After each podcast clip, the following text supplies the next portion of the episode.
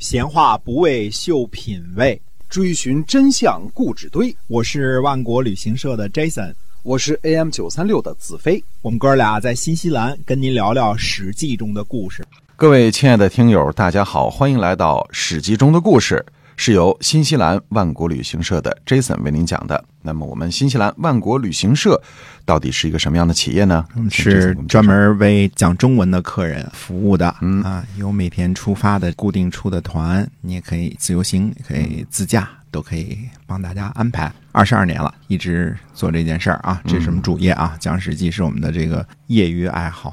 这个业余爱好，业余爱好也很多年了，是 业余了很多年，业余了很多年了。那么我们跟您继续的讲《史记》中的故事。我们上集讲了白起的一部分啊，我们今天继续来跟您聊。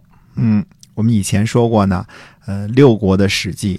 都让秦始皇和李斯给烧了。我们以前提过这事儿啊。对。所以呢，司马迁在撰写《史记》的时候呢，可供参考的原始资料并不是很多。嗯。啊，差不多可以断定呢，和我们今天所知道的史料呢，嗯，差不太多。啊。呃，也许还少点儿，因为有很多竹简呢，后来现在出土了，可能是司马公没看到的。秦国的《史记》呢，倒是留下来了，但是司马公说了，秦国的《史记》呢。不计年月，所以难分早晚。战国这段历史可能是中国历史上最糊涂的一段历史了啊！呃，缺少史料，年月不清，记录缺失。而这段时间呢，留下记录最多的就是所谓的册了，都是战国时期的士的杰作。以《战国策》呢，收录的最多，整理的最全面。可是，第一。即便是收录在《战国策》中的文章呢，也不能完全相信，因为其中很多是赝品。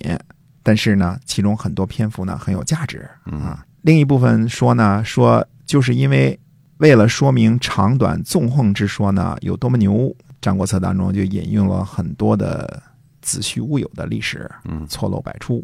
还有一部分呢，干脆就完全杜撰，比如说啊，这个苏秦和张仪的故事。司马迁呢，那个时候呢还算比较幸运，他手里应该还有秦国的史记。但是秦国的史记呢，可不像春秋的史记记录的那么详细，而且呢，对于其他诸侯国的记录呢，尤其缺失。嗯，最大的问题在于秦国的史记不记年月，这就不得了了。你学历史的话，如果不知道谁在前谁在后，那就是一本糊涂账，对吧？嗯，现在开个小公司，你不好好记账都弄不清楚，何况几百年的历史呢？哪件事儿应该安在哪一年，这事儿就糊涂了。司马迁的这个《史记》当中啊，以战国部分错漏最多，包括其中的六国诸侯年表。啊，历代呢关于此事呢有过诸多的探讨，问题呢也不是今天才暴露的。嗯。当代呢，呃，流行高大全和一棒子打死，所以历史呢这个复杂的问题呢，就用鲁迅先生的一句话取代了。因为鲁迅先生说呢，《史记》是史家之绝唱，无韵之离骚。嗯嗯，这个评论并没有错啊，因为《史记》呢内容广博，文辞优美，鲁迅这么断言并没有错。但是这个断言之下呢，就已经被相当程度的迷信化了。那。旧时代呢，还有所谓的四书五经，其中最主要的经就是《春秋经》。呃，《春秋经》呢是包括《左传》的内容的，因为没有《左传》的解释呢，《春秋》就是天书啊。我们以前说过这个问题啊，《春秋》呢，呃，相当于《左传》的提纲。嗯，那孔夫子用言简意赅的文言文写的提纲，别说你我看不懂，就是古人也看不懂，对吧？所以得感谢这个。左传啊，因为他把它解释清楚了。呃，感谢春秋，感谢左传，让我们可以更加详细的了解春秋时期的历史。嗯啊，要感谢的是孔夫子和他的弟子左丘明以及其他的弟子们。那么，战国时期的历史很可能永远就是一本糊涂账了。嗯，有时候诸位呢对于我讲的有不同的意见，那十分正常，因为您还听过其他人讲的其他不同的东西啊，很多史实呢，呃，理不清，所以根本没有标准答案啊。这个事情呢，呃，我说一个方法是我的方法，别人说的方法是别人的方法，那最终您相信哪一个，那就只能靠您自己去研究了。希望以后呢，再多出土一些个竹简，能够提供更多的信息啊。那么扯完这个闲篇儿，说一件呢，我们现在比较密切相关的事儿，那就是在我们讲的这个历史当中，现在呢，就是魏然是何时被重用的？嗯史记中认为呢，是在孟尝君在秦国短暂的担任相的这个时间，也就是公元前二百九十九年，或者是在孟尝君离开之后的公元前二百九十八年。嗯但是我们别忘了呢，司马迁所根据的《秦史记》是不记年月的，所以楼缓被罢官，魏然出山，很可能是在公元前二百九十五年左右。也就是说，中间的这个跨度呢，可能差了个四年或者是五年，这是有可能的啊。嗯也就是说呢，出手给楼缓上眼药的，可能不是最初任用他的赵武灵王，可能是赵惠文王，因为公元前二百九十五年，赵武灵王已经被沙丘之谋了嘛。嗯所以我认为呢，秦国那个时候呢，内政外交方面都比较的不顺利，因为什么呢？没有大将啊嗯，不只是因为没有大将，甚至连政治局都没有稳定。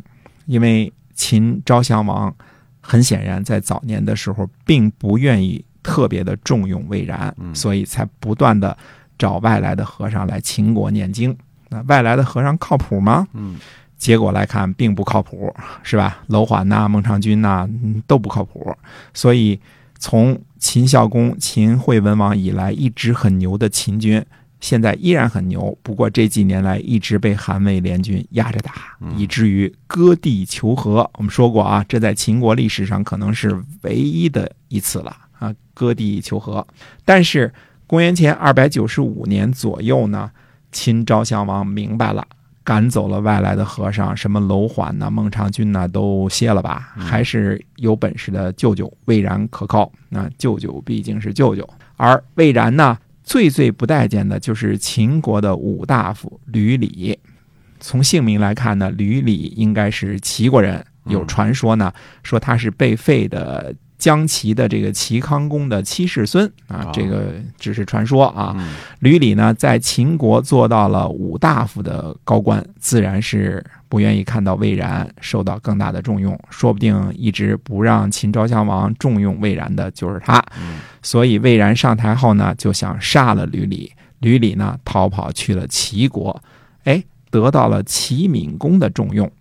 吕礼的思想呢，是让齐国呢亲近秦国，让东西两大强国联合起来。嗯吕礼这个人呢，施政才能如何呢？不得而知，嗯，记录也不多。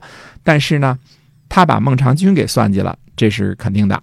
呃，齐闵王呢，因为吕礼的缘故呢，大约是疏远了孟尝君。孟尝君呢，因此呢，对齐闵王和吕礼都怀恨在心。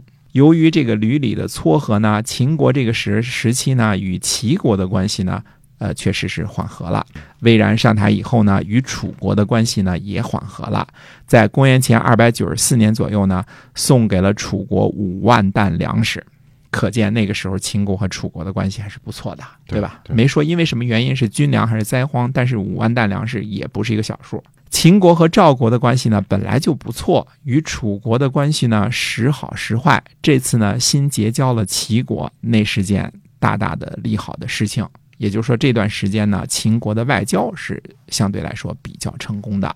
要知道啊，虽然挤压秦国，从今秦国拿走土地的是韩国和魏国，但是韩魏背后强大的靠山是齐国。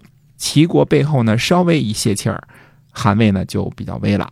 看来呢，韩魏联合起来之后，既打楚国，取得了叶、晚秋，又逼着秦国呢归还了丰陵等地啊，捞了不少好处。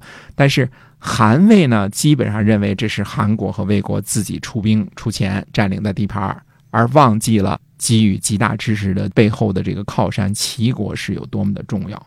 稍微有点忘本啊，稍微有点忘本。哎那讲到这儿呢，我们顺便交代一下啊，这个楚怀王的结局。楚怀王呢被秦国扣在咸阳。在公元前二百九十七年呢，趁着韩魏联军在函谷关攻打秦国的时候，楚怀王呢逃跑了。嗯那时候人质看来看守也不严密啊哎。秦国呢封锁了所有通往楚国的道路，所有的道路都封锁了。楚怀王呢就转而向北逃去了赵国。呃，但是赵国呢这个时候呢也不敢接受嗯啊，赵国谁敢接受楚怀王这么一个烫手的山药啊，对吧？楚怀王呢又准备逃去魏国，但是呢被秦兵给抓回来了，嗯抓回了咸阳。公元前呢二百九十六年，楚怀王客死在秦国，秦国呢把楚怀王的灵柩送回了楚国，楚国人都觉得很悲哀嗯啊，自己的国君被这个无缘无故给抓了。呃，结果去一活人，送来一灵柩，是吧？这是呃楚国人不太开心的时候。而在公元前二百九十四年的时候呢，白起就出露头角了。魏然在与齐国缓和关系之后呢，就开始对韩魏动手了。公元前二百九十四年，秦国的向寿攻取了吴使，白起呢夺取了新城。新城呢位于今天的河南的伊川。那个时候，白起担任的职位是左署长，左署长呢相当于中级的军官。嗯，魏然呢看出了白起的天才，向秦昭襄王呢推荐，让白起呢连升两级，担任了左更，并且呢让白起负责对韩魏战争的总指挥。白起不负众望，一战成名，挫败了韩魏联军，斩首二十四万，一扫过去几年秦国在战场上的这种低迷啊。从这个时候开始呢，魏然和白起呢这一文一武，将在中国掀起一波又一波的狂涛巨浪，彻底摧毁了山东六国的根基。名将白起的事业才刚刚开始。嗯，他要崭露峥嵘哈，现在已经开始出，能大家能看出来白起出露头角，啊 哎，这个军事天才的这样的一个展露了哈。嗯那么后边白起的故事还有很多，今天我们史记中的故事啊，就先跟大家分享到这儿。希望您能够持续的关注，是由新西兰万古旅行社的 Jason 为您讲的。我们下次节目再会。再会。